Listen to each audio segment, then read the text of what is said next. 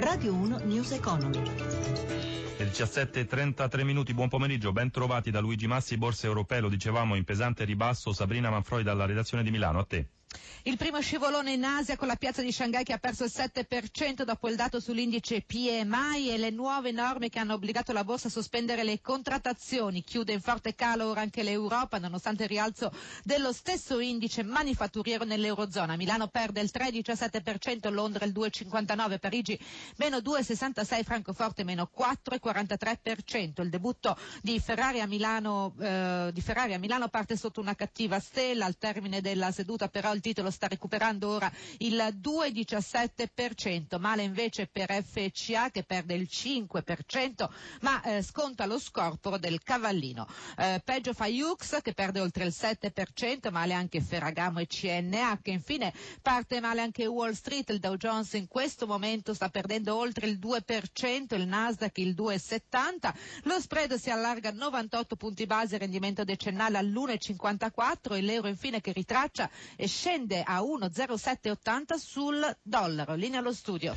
Grazie Manfroi, andiamo avanti parlando di pensioni. Nei trattamenti previdenziali si riscontrano enormi disparità di genere, un dato che emerge dal focus sulle condizioni di vita dei pensionati pubblicato oggi dall'Istat. Sentiamo Stefano Marcucci. 6.000 euro, tanto vale la differenza tra la pensione percepita in media da una donna e quella di un uomo, a vantaggio ancora una volta degli uomini. I dati disponibili si riferiscono al 2014, pensionati a quella data in Italia sono 16,3 milioni, 134 mila in più rispetto al 2013 e percepiscono in media un reddito pensionistico lordo di 17.040 euro, 400 euro in più rispetto all'anno precedente. Al netto delle tasse vale 1.140 euro al mese mese, ma la metà dei pensionati percepisce meno di 1050 euro al mese, mentre avere una laurea significa il più delle volte avere una pensione superiore alla media. Le famiglie con pensionati sono stimate in 12 milioni e mezzo circa. In questo insieme due su tre hanno in quelle pensioni almeno il 75% del reddito familiare complessivo, una su quattro non ha altri redditi. In media le famiglie con pensionati hanno introiti inferiori rispetto a quelle senza pensionati, 28.000 euro contro 30.000, ma la pensione in famiglia sembra mettere a riparo in qualche misura dalla povertà. Il rischio povertà riguarda il 16% delle famiglie con un pensionato e il 22% di tutte le altre. Cambiamo argomento, in Italia aumentano i consumi di gas naturale più 9% nel 2015, si interrompe così una flessione che continuava dal 2008 e se da un lato i consumi aumentano, dall'altro scendono le bollette di luce e gas. Giuseppe Di Marco ne ha parlato con Rosario Trefiletti, presidente della Federconsumatori. Ogni volta che eh, scendono le bollette di luce e gas, e noi vorremmo che scendessero soprattutto anche quelle dei rifiuti e dell'acqua e anche di altri settori, è sempre una notizia positiva. Certo è che il petrolio, che è la materia prima per eh, non solamente eh, dare il gas eh, alle famiglie e all'industria, ma anche per produrre l'energia elettrica, è sceso a livelli veramente molto molto molto bassi. Ci saremmo aspettati una riduzione ancora superiore.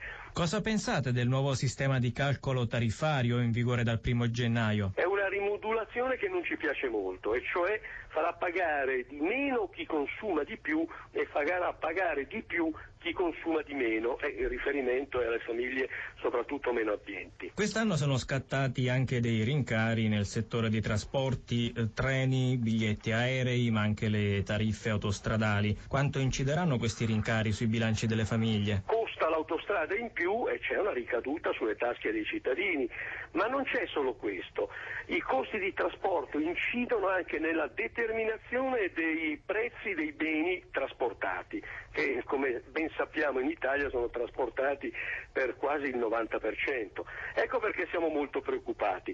Quindi c'è una ricaduta, lo abbiamo calcolato, di circa 104 euro all'anno a famiglia proprio per questi aumenti complessivi, cioè non solo autostrade, non solo telepass, ma anche i costi dei trasporti ferroviari.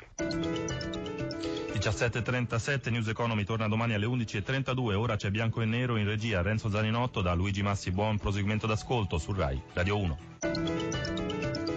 Radio 1 News Economy.